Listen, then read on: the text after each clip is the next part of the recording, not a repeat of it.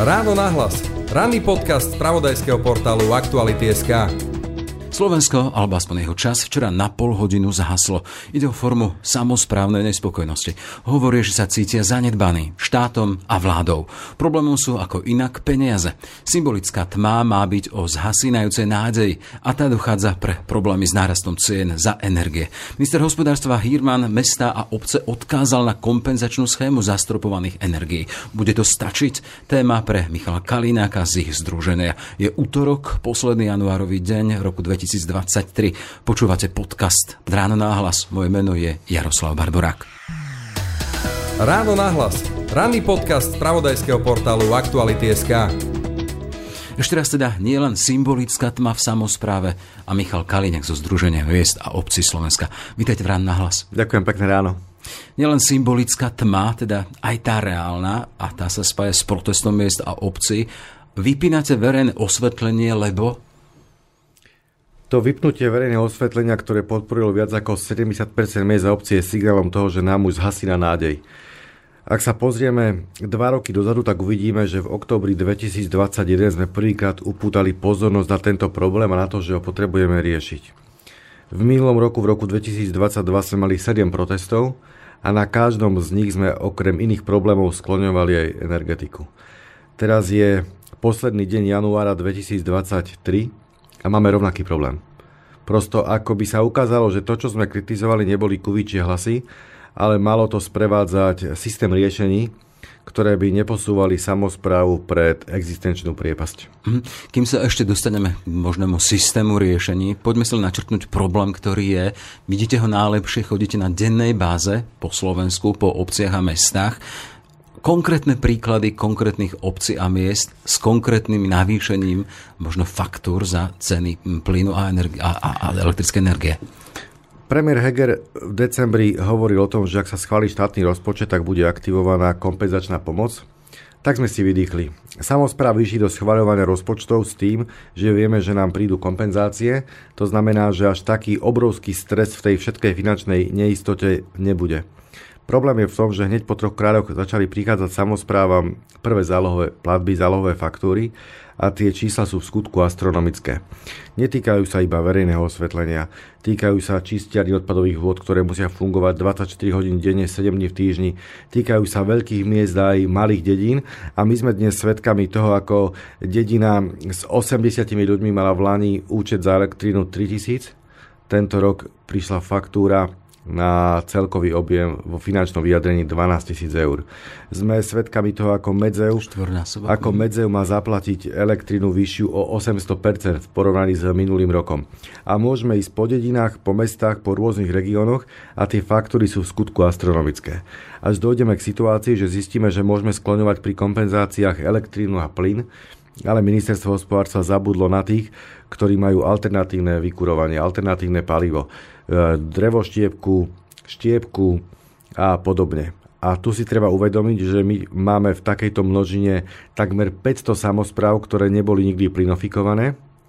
To znamená, že v každej z nich sú domácnosti, ktoré majú problém a potom sa presunieme do veľkých miest a zistíme, že Senec alebo Svit majú obrovský problém práve preto, lebo pelety a štiepka sú presne to, čo zabezpečuje vykurovanie a teplov a ohrev teplej vody v ich plavárňach. Zistíme, že, mest, že dedina Margecany preinvestovala z eurofondov a z vlastných peňazí takmer desať miliónov eur a má vážny problém zabezpečiť pelety. A potom zistíme to, že cena peliet sa zvýšila asi o dvestosedemdesiatpäť eur v porovnaní s minulým rokom. Takže toto je ďalšia množina veľkých problémov, ako nezabudnúť a ako po ten plášť pomoci dať aj tých, ktorí fungujú na peletách alebo drevoštiepke. A to stále ešte nie je koniec. Vláda avizovala, že nás podporí na tri mesiace. Potom bola ďalšia informácia, že možno táto pomoc potrvá šesť mesiacov a nakoniec to skončilo tým, že táto pomoc bude dovtedy, kým budú peniaze. Takže my reálne nevieme, na čom sme. Pred niekoľkými dňami sme boli svedkami toho, ako samosprávam prišli pokuty za šetrenie, pretože minulý rok šetrili na energiách, ale neočerpali tú energiu, ktorú mali zazblúdenú, tak dostali zase pokuty.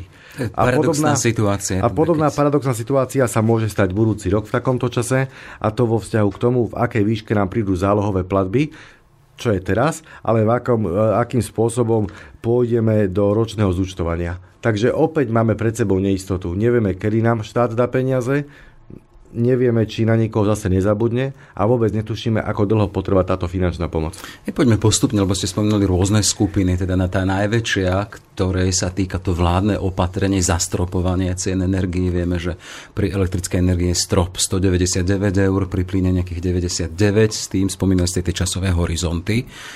Toto jednoducho zahojí situáciu? No, to je po jednotlivých skupinách. Je to náplasť, ktorá ak bude trvať iba prvé tri mesiace, tak nezahojí, ani veľmi nepomôže.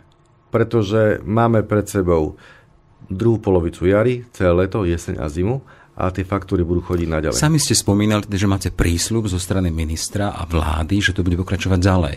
tri Áno. mesiace, pol roka a potom dokedy budú peniaze. Boli tri alternatívy. Zostať, dokedy budú, ota- Prvá otázka, alternatíva bola peniaze. Práve to, mm-hmm. že kompenzácie majú byť prvé tri mesiace. To hovoril aj minister Hirman. Ďalší ministri nezáväzne hovoria o tom, že mohlo by to byť až šesť mesiacov a potom sa dozvedáme z ministerstva financií, že táto pomoc by mala byť asi dovtedy, kým budú peniaze. Vy ste minulý týždeň sedeli s ministrom Hirmanom. Čo ste počuli z jeho úst? Minister Hirman má predstavu, aby kompenzácie boli na prvé tri mesiace a možno ešte s predĺžením podľa takej istej schémy, ako bola nastavená minulý rok v auguste a v septembri. To znamená, že pelety a štiepka sú bokom. To znamená, že namiesto pomoci čistiarňam odpadových vôd, tak pôjdeme iba do budov. A tretí problém je v tom, že oni nám ponúkajú kompenzácie a tie kompenzácie by mali byť formou refundácie, preplatenia. A to som teda pochopil, že refundácia je problém. My ale nechcíme od dediny Lukavica v okrese Zvolen, ktorá má dvesto obyvateľov, za čistiarne odpadových vôd platila v lani dvetisícpäťsto eur, po novom osemtisícšesťsto eur. Takže nechceme, aby si dedina s dvesto ľuďmi zobrala pôžičku, zaplatila za energie a potom dránkala od štátu, kedy jej to preplatí, pretože minimálne kvôli úrokom zase bude mať ekonomický problém. A je tu obrovská skupina práve malých dedín, ktoré preukazateľne dnes nemajú peniaze na zvyš, ani na bežnú prevádzku, ani chod. Takže oni si ani nemôžu zobrať reálne ten úver a potom čakať. A my s refundáciami máme svoje skúsenosti už počas pandémie. Takže tam by sme boli veľmi opatrní, lebo toto ešte môže prehlbiť viac ekonomickú nestabilitu samospráv. A keď zostaneme pri tejto skupine obci a miest, nie len ktoré riešia refundácie, ale sme pri tej skupine, ktoré majú prísľub kompenzácií. Čo hrozí? Lebo tak hovoríte teda, no, nemajú na to, aby si zobrali pôžičku, aby boli refundované. Čakajú na to, že im to bude preplatené pri kompenzáciách. Ale na druhej strane hovoríte, že tak vysoké zdražovanie ich privedie či k zatváraniu niektorých plávární, ale to je, to je luxus, hej, plávárne. Zoberme si ďalší príklad. Ale keď sa dotkneme tých čistie, čističok Čist... od odpadových vôd, sa asi nemôžu len tak vypnúť. Tie Čo sa, hrozí reálne? Tie sa reálne vypnúť nemôžu. Otázka, kto na seba bude nabaľovať ten dlh a dokedy strpia energetici to, že majú notorického neplatiča, konkrétne samosprávu. Ak som spomenul tú obec Lukavica pri Zvolene, tak môžem ďalšiu, Šúrianky pri Nitre. Dedina so šesťsto obyvateľmi v lani mali účet za energiu šestnásťtisíc eur. Tento rok každý mesiac šesťtisíc eur. Na toto ani peniaze nemajú.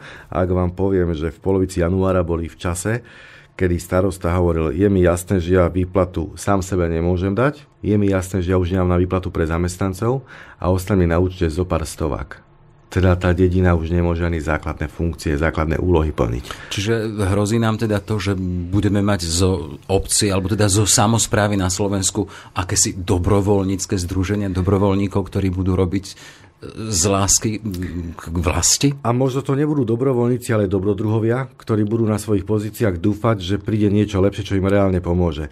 Treba si uvedomiť, že aj malá dedina, aj hlavné mesto majú na svojich pleciach viac ako štyritisíctristo kompetencií. Ak v tomto roku bol zavedený daňový bonus, ktorý zoberie samosprávam viac ako šesťstošestnásť miliónov eur. Finančná kompenzácia za odobratie týchto peňazí je na úrovni sto miliónov eur, takže pol miliardy eur sú samosprávy v mínuse.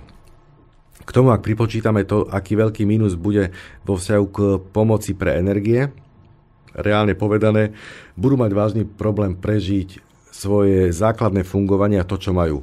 Základnou úlohou obce je všestranný rozvoj územia s prihľadnutím na potreby obyvateľov. Obyvatelia majú rôzne potreby, na ktoré musí samospráva prihliadať, ale ten všestranný rozvoj územia sa nedá dosiahnuť. Väčšia frajerina bude v tejto chvíli zabezpečiť bežný chod a bežnú prevádzku. A tu už vidíme ďalšie problémy, ktoré sú a ktoré súvisia aj s celkovým rozpočtom samospráv pre tento rok, so schváleným štátnym rozpočtom, ale aj s tým, ako chceme rozvíjať regióny, ak sa zvýšila miera spolufinancovania v novom eurofondom období z päť percent na osem percent a my vieme, že samosprávy sú na tom finančne horšie a budú mať násobne vyššie spolufinancovanie eurofondových projektov. Takže tu sa môže zastaviť a problém zistíme, že je nie iba v nečerpaní eurofondov, ale mo- problém môže byť aj s, so znižovaním regionálnych rozdielov alebo s investíciami do modernizácie regiónov. Hej. Keď sa vrátime tam k tomu príkladu ad absurdum, že by sa mali z predstaviteľov samospráv stať akísi dobrovoľníci z, z lásky k vlasti, čo by mohlo riešiť? Vy ste citovali zákon o obecnom zriadení o tej základnej úlohe obce, ktorú má byť starostlivá za všestranný rozvoj územia a potreby obyvateľov. Ale tam stojí ďalšia vec. Obec samostatne hospodárov s vlastným majetkom a s vlastnými príjmami a majetok obce slúži na plnenie úloh. Nemôže byť toto zdroj niektorých obcí na to, aby si pomohli, aby zveľaďovali a, a z toho, čo majú, rozvíjali to rozumným spôsobom a takýmto spôsobom si mohli pomôcť na financovanie takýchto vecí. To je tá Alebo filozofia. Je Obec sa môže samofinancovať do určitej miery. Mm-hmm. V ďalšej miere sa financuje tým, aké peniaze dostane od štátu. Ale nemôžeme tlačiť na samosprávy, aby peniaze, ktoré si ušetrili napríklad na investície, teraz zaplatili za vysoké energie. Nemôžeme čakať, aby obec začala financovať, sponzorovať štát, ktorý je zobral viac ako šesťstošestnásť miliónov eur, lebo na to nemá. A sme v situácii, kedy máme na Slovensku dvetisícdeväťsto samospráv a celkový balík peňazí, ktoré majú na rezervnom fonde, je asi niečo cez jeden celá dve miliardy eur, čo môže vyvolávať dojem, že samospráva má strašne veľa peňazí. Ak pôjdeme do detailov, tak si rozdelíme samosprávu na tri skupiny. Jedna tretina rezervný fond nemá žiaden, má tam nulu. Porušuje zákon, ale ani je preukázateľné, že si nemôže ušetriť a nechať bokom peniaze na nepredvidateľné situácie. Druhá skupina má v priemere od osem do desaťtisíc eur. Teda pri tých faktúrach jej tiež nepomôžu. Tá tretia skupina sú hlavne krajské mestá, tie veľké mestá, ktoré išli do veľkých infraštruktúrálnych projektov, ale dnes majú reálne problém, že prečo by sme mali my zháňať, škrtať v investíciách a presúvať peniaze na dofinancovanie týchto šialených cien energií a potom vrátime schválené eurofondové projekty alebo zahodíme tie projekty nachystané, ktoré máme v šuplíku iba preto, lebo už nebudú peniaze na spolufinancovanie. Takže tu je tá otázka, do akej miery aj štát by mal pomôcť samosprávam, aby sme sa spoločne podielali na tom, čo znamená spoločne prežiť ekonomickú krízu. Zatiaľ to tak nevyzerá, aby sme to mohli spoločne rozchodiť a to aj napriek tomu, že v Lani sme mali sedem protestov a čakali sme, že štát povie dobre, ideme sa všetci uskromniť takýmto spôsobom. My dnes nevieme, čo bude nasledovať a možno keby sme mali informácie aj nepríjemné, ale vopred, tak sa vieme všetci nachystať. Hej, vy ste tu aktuálne advokátom miesta obci, ja zo svojej pozície moderátora musím byť advokátom druhej strany, máme tu štát a keď hovoríme o tých vysokých cenách plynu a elektrickej energie. Tým tou odpoveďou, prečo nie je štát, prečo šli tak hore. Máme tu súbeh kríz, máme tu vojnu za našimi hranicami a ten štát je v tomto akým spôsobom takým nosičom toho, že podáva, aha, ide takýmto spôsobom a čo máme robiť. Chápem, že to je slabá obrana, ale je to aspoň vysvetlenie pozície toho, že na tej druhej strane nie je nezodpovedný štát. A ak vy z pozície obci hovoríte, ale teda čo, keď nám ty nepomôžeš, tak čo, my, my povypíname svetlá, vypneme plavárne, vypneme, vypneme čističky odpadových vôd. No, vypneme, my vypneme to, na čo reálne už nemáme peniaze. Na čo nemáte peniaze? Drvivá väčšina samospráv dnes nemá peniaze, alebo už dochádzajú peniaze na zaplatenie prvých faktúr záloh, ktoré boli z januára alebo februára. Preukázateľne na to nemajú peniaze na účte. Potom máme problém so samosprávami, ktoré majú problém dofinancovať školstvo v originálnej pôsobnosti, napríklad materské školy. na ktoré štát neprispieva. A takto môžeme ísť ďalej po ďalších príkladoch, ktoré sú najčastejšie. A tie vaše spomenuté príklady, znamená to, že sú ohrozené napríklad materské školy v obciach, ktoré majú finančné problémy? Napríklad budú sa zatvárať? Už došlo k zatváraniu niektorých materských škôl. My tento týždeň predstavíme súbor niektorých dedín a miest, ktoré už dajú oznamovaciu vetu. Končíme, nedá sa, nemáme z čoho. To len na pokračovanie toho, že ten príbeh bude v skutku pokračovať. Ja súhlasím s tým, že štát je v zložitej situácii, aj ekonomickej. Nemôžem ale súhlasiť s tým, že štát by nám mal avizovať, aj vy si poradte sami, lebo aj my si musíme poradiť. Pretože v lani a v jeseni dvetisícdvadsaťjeden sme upútali pozornosť štátu, avizovali sme, skrachovali niektorí dodávateľia, je potrebné samosprávam pomôcť. Súbežne sme avizovali, samosprávam sa nikto nehlási do obstarávaní na energie. Zároveň sme dali informáciu o tom, že už v januári, februári dvetisícdvadsaťdva sme boli v mínuse stošesťdesiat miliónov eur a to boli iba časť samospráv, ktoré obstarávali ceny energií za, za nové ceny, a v apríli sme informovali o tom, že nie je možné ísť do spoločných obstarávaní, lebo síce idem kúpiť veľký objem, ale mne sa nikto neprihlási. Na základe týchto skúseností praktickej aplikačnej praxe sme žiadali štát, skúste vyčleniť peniaze na kompenzácie a zároveň čo najviac nevyužitých eurofondov a peňazí z plánu obnovy nám dajte na investície, garantované energetické služby, zatepľovanie, fotovoltaika, geotermálna energia, energetický manažment, všetko, čo potrebujeme, aby sme v každom ďalšom roku boli o mnoho viac pripravení a od štátu prosili menej peňazí, lebo zatepľovaním, lebo optimálnym nastavením energetiky sme dokázali znižiť spotrebu a tak šetriť peniaze. Ale k tomu nedošlo. Mm, ale zatiaľ to máme aspoň teda tú pozitívnu odpoveď na to, že budeme kompenzovať do tej výšky osemdesiat percent. Problém je v tom, že bude sa kompenzovať asi iba január, február, marec tohto roka podľa skúseností, ktoré boli august, september minulý rok. Otázne je, aká bude kompenzácia za október, november, december minulého roka a aká bude kompenzácia alebo pomoc od apríla tohto roka dokedy. Takže my zase reálne nevieme, na čom sme, a zoberte si dve kategórie samospráv. Tie, ktoré schválili rozpočet iba preto, aby ho mali a neboli v provizóriu. A druhá kategória sú tí, ktorí ešte rozpočet neschválili, lebo čakali na aktuálnu daňovú prognózu, aby poznali reálne ekonomické čísla. V čom vám pomôže tá daňová prognóza, aby ste ju poznali? Aby sme vedeli, aký bude ekonomický vývoj tento rok, aby sme vedeli, akým spôsobom môžeme ísť do, do plánovania, do spolufinancovania, do financovania verejných služieb a podobne. A dokonca my v tejto chvíli, keď nevieme, na čom sme z hľadiska financií, my vieme, že od jeseni máme nastavovať povinné materské škôlky pre troj a potom štvoročné deti, čo je nová povinnosť. Opäť sa dostávame do, do uzavretého kruhu, kde si opakujeme chyby z minulosti. Obdobie sa pohybujeme v podstate na báze rodiny, žijeme, sme, správcom, sme správcovia tých našich rodinných financií a keď na niečo nemám, tak podľa toho aj plánujem, čo si môžem dovoliť. Keď hovoríte o tom teda, že tie výhľady pre úvodzovkách rodinu, obec či mesto sú obmedzené a sú neisté, znamená, nepojme na dovolenku, nebudeme si môcť dovoliť čosi, čo je luxus, alebo aj čosi také základnejšie, čo si obce a dediny nebudú tento rok môcť dovoliť, kým nebudú mať jasné, ako to bude s financiami. Skrášľovanie verejných priestorov asi neexistuje. Rekonštrukcie námestí zrejme nepôjdu.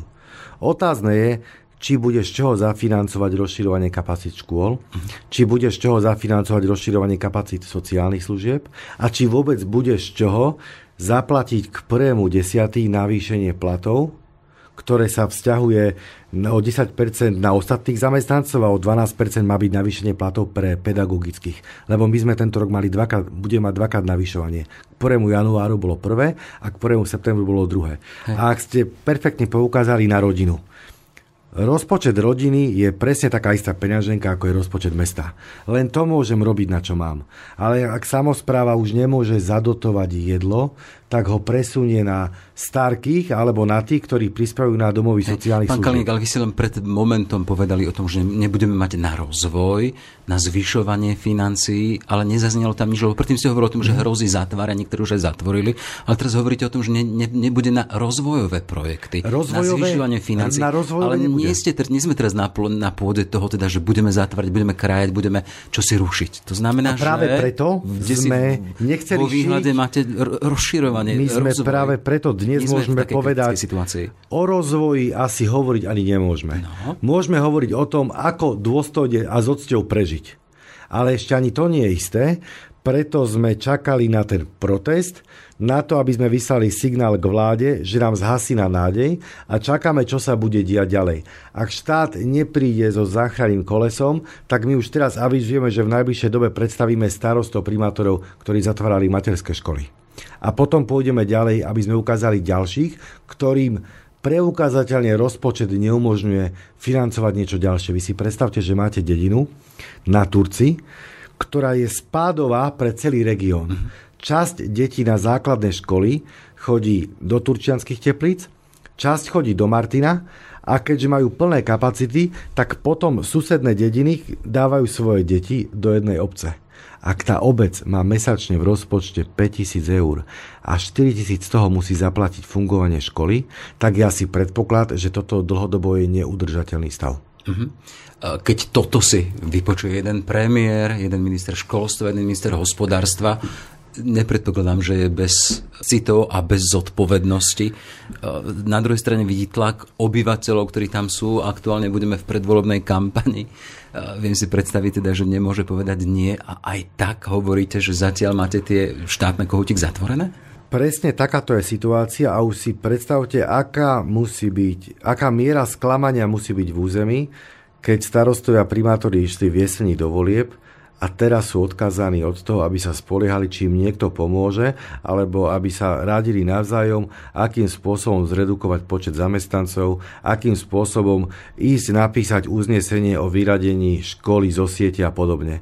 Prosto prišla situácia, ktorá nemusela mať takýto veľký rozmer a odpoveďou musí byť iba to, že štát v skutku nás presvedčí, že ideme škrtať, tak škrtáme spoločne, ale nebudeme prichádzať k situácii, že opäť budeme musieť byť my sponzori alebo bankomat pre štát, lebo nemáme z čoho a musíme predchádzať situácii, aby k nám sa presúvali ďalšie povinnosti bez peňazí. To je ten, ten celý kolobeh, na čo dlhodobo poukazujeme a vo chvíli, ak všetci zistíme, na čom sme, tak aj tá samospráva reálne bude vedieť, na čom je. Ona bude už vedieť zadefinovať sled nepríjemných, ale nevyhnutných rozhodnutí, ale aj ľuďom to bude musieť takto vysvetliť. Dnes ani nevie, čo a ako vysvetliť, iba povedať, peniaze nie sú a čakáme, koľko ich bude. Hej. Keby sme mali tak nejak ísť poradovo, čo by sa škrtalo prvé a čo, o čom sa uvažuje, že by samosprávy a mestá museli zo svojich služieb, zo svojich povinností nejakým spôsobom od toho upustiť, aby mohli prežiť? Spomínal som regionálne školstvo alebo sociálne služby, ale stále si myslím aj po debatách so starostami, s primátormi v regiónoch, že toto bude aktuálne, ale tomuto ešte bude niečo predchádzať. A to budú rázne zásahy do podpory športu a rázne zásahy do podpory kultúry. A už dnes vidíme v regiónoch, že starostovia a primátori majú nachystané projekty na tradičné, kultúrne alebo športové podujatia, ale rozmýšľajú, či vôbec ísť do nich, alebo či vôbec žiadať niekoho príspevok. Sme svedkami toho, ako niektorí primátori začínajú uvažovať, či nie je dobre viesť rokovania so športovými zväzmi a odsunúť začiatok nejakých športových hokejových líg, lebo to neutiahneme. Otázne je, dokedy ostaneme fungovať v takom režime vo vzťahu k plavárňam, pretože tie sú energeticky náročné. Takže tam začína akási hitparáda nepríjemných rozhodnutí. Hej. Existuje také latinské príslovie inter arma silent musa. Čiže to je čosi také celkom logické, že keď je nepokoj, je vojna, tak tá kultúra sa musí trošku stiahnuť, ale tak tu nehovoríme o kultúre tej bazilárnej, teda kultúre spôsoboch ľudí, ale o tej nadstavbe. Čiže hovoríte kultúra, služby, kultúra, niektoré? Šport. Uh-huh. Otázne, do akej míry ešte budú fungovať v takom rozsahu mestské a obecné polície. Uh-huh. Potom pôjdeme ďalej a zistíme, že ísť do eurofondových projektov na opravu námestia alebo postavené fontány, to vôbec neprichádza do úvahy. Ďalšia vec bude to, do akej miery samosprávy už po takýchto krokoch pôjdu obmedzovať spomínané verejné služby. Vrátanie prepuštených zamestnancov, čo nie je to, čo by bolo príjemné, ale možno to bude nevyhnutné. A v každom prípade budú sa snažiť to, čo majú, presunúť práve na sociál a na školstvo, a to aj napriek tomu, že niektorí už ani nemajú čo na tieto odvetvia verejnej agendy presúvať, aké peniaze odkiaľ. Aktuálne ste teda tematicky v tom, teda, že chceme dať a dávame o sebe znať, dávame znať našu nespokojnosť s tým, že situácia je kritická. Ale chcem sa ešte vrátiť k tomu, či je v obciach a mestách témou, to keď som citoval ten zákon o obecnom zriadení, majetok obce slúži na plnenie úloh obce. A či teda je tam tou témou, ako sa dá vyžmýkvať v úvodzovkách z toho majetku obce financie a prostriedky na to, aby sme mohli ísť ďalej? Veľmi dobrá otázka, pretože štátny rozpočet pre tento rok počíta s tým, že samosprávam sa zvýšia príjmy o tridsať miliónov eur z dane z nehnuteľnosti, ale pritom, ak zvýšime daň z nehnuteľnosti, tak na dedine vieme určite ukázať prstom na každú rodinu, ktorej sme ublížili a zobrali sme jej peniaze, a vieme, v akom sociálnom rozpoložení. Keď som hovoril o tom správovaní svojho, tak teda domy, za ktoré dostávajú dane, nie sú majetkom obce. Tu skôr myslím ohľadom o majetku a obce. A druhá vec je, obci. Úlohou obce je no. zveľaďovať, zhodnocovať svoj majetok. Tam štátny rozpočet predpokladá, že v tomto roku zvýšime príjmy z podnikania o pätnásť miliónov eur. Ako môžeme zvýšiť príjmy z podnikania o pätnásť miliónov eur, keď sme svedkami toho, že energie, drahé energie aj z našich priestorov vyháňajú nájomcov? Hej, len toto, keď vy hovoríte, že štátny rozpočet počíta, a, počíta a s niečím, štátny vec, rozpočet je dielom politikov a úradníkov. Ale práve preto sme nepodporili štátny rozpočet. Obce, viete? Obce počítajú s tým, aby dokázali uh, dať zmysel týmto budovám, ktoré majú. Bude tam možnosť odpredaja. Áno, ale to je neopakovateľný príjem. Jasne. Prenájom je niečo lepšie, lebo vlastním môžem sa zaručiť pri úvere, ale viem, že každý mesiac mám príjem. Tretia vec, ktorá pripadá do úvahy, je to, aby sa samosprávy orientovali na eurofondové projekty alebo napríklad na združené investície s ďalším partnerom. Tu si ale treba uvedomiť, že viac ako tristopäťdesiat kultúrnych domov na Slovensku je vo vlastníctve miest a obcí. A každý kultúrny dom, nápor na kultúru, ktorá nie je lacná, a nápor na energie, ktoré sú drahé. Takže je otázka, do akej miery v tejto chvíli dokážeme tie naše verejné budovy využiť natoľko, aby tam bolo smiech, zábava, návštevnosť, edukácia, čokoľvek iné, len nie paučina. A k tomu ešte svetlo a teplo. Presne tak. Len som si všimol, keď som na internetovej stránke jednej z obcí Slovenska, z dôvodov šetrenia bude svietiť každé druhé svetlo. To sme ale robili. V našej, v našej obci. Toto je vec, ktorá sa robila. Aktuálne sme boli svedkami, že ste zhasli Slovensko na hodinu alebo na pol hodinu. Len sa chcem spýtať, že čo ďalej, keď budú ďalšie kroky, lebo pamätáme si ten protest na Starých horách, keď sa uzatvorila vážna tepná dopravná. Áno, aj takéto sú návrhy. A teraz si zoberme, ak sme mali v roku dvetisícdvadsaťdva sedem protestov za celý rok, tak máme koniec januára. Spomínate Staré hory. O týždeň na to sa uskutočnil protest v, Čac, v Čaci, kde samosprávy z horných a dolných Kysúc predstavili Kysucké memorandum. A teraz už máme tretiu vec. Za jeden mesiac tri protesty, a tento bol formou zhasnutia verejného osvetlenia. A teraz časť primátorov, starostov hovorí, skúsme urobiť to, čo bolo na Starých horách. Zablokujme nejakú dopravnú tepnu. Ďalší hovoria, poďme vysvetliť ľuďom a politikom, prečo sme nútení zatvárať školy. Tretia kategória hovorí, poďme do veľkého štrajku, aby nás bolo počuť a vidieť pred parlamentom a pred vládou. Ktorá z týchto skupín má najväčšiu podporu? Dnes to je iba plejada návrhov a názorov a uvidíme v týchto hodinách, ako sa štát postaví k zhasnutiu osvetlenia a čo bude nasledovať. Hej. Nasledovať môžu iba dve veci. Buď nás ukľudnia konkrétnymi riešeniami, alebo opak bude pravdou, a najbližšie, keď sa stretieme, tak budeme hovoriť o tom, ktorá skupina z tých radikálnych návrhov mala najväčšiu prevahu. Na druhej strane sme v takej situácii, že keď budeme v útorok vysielať tento podcast, tak v útorok bude aktuálna schôdza parlamentu, kde by sa malo uzákoniť aspoň teda termín predčasných volieb, a tým pádom Slovensko vstúpi do predvolebnej kampane.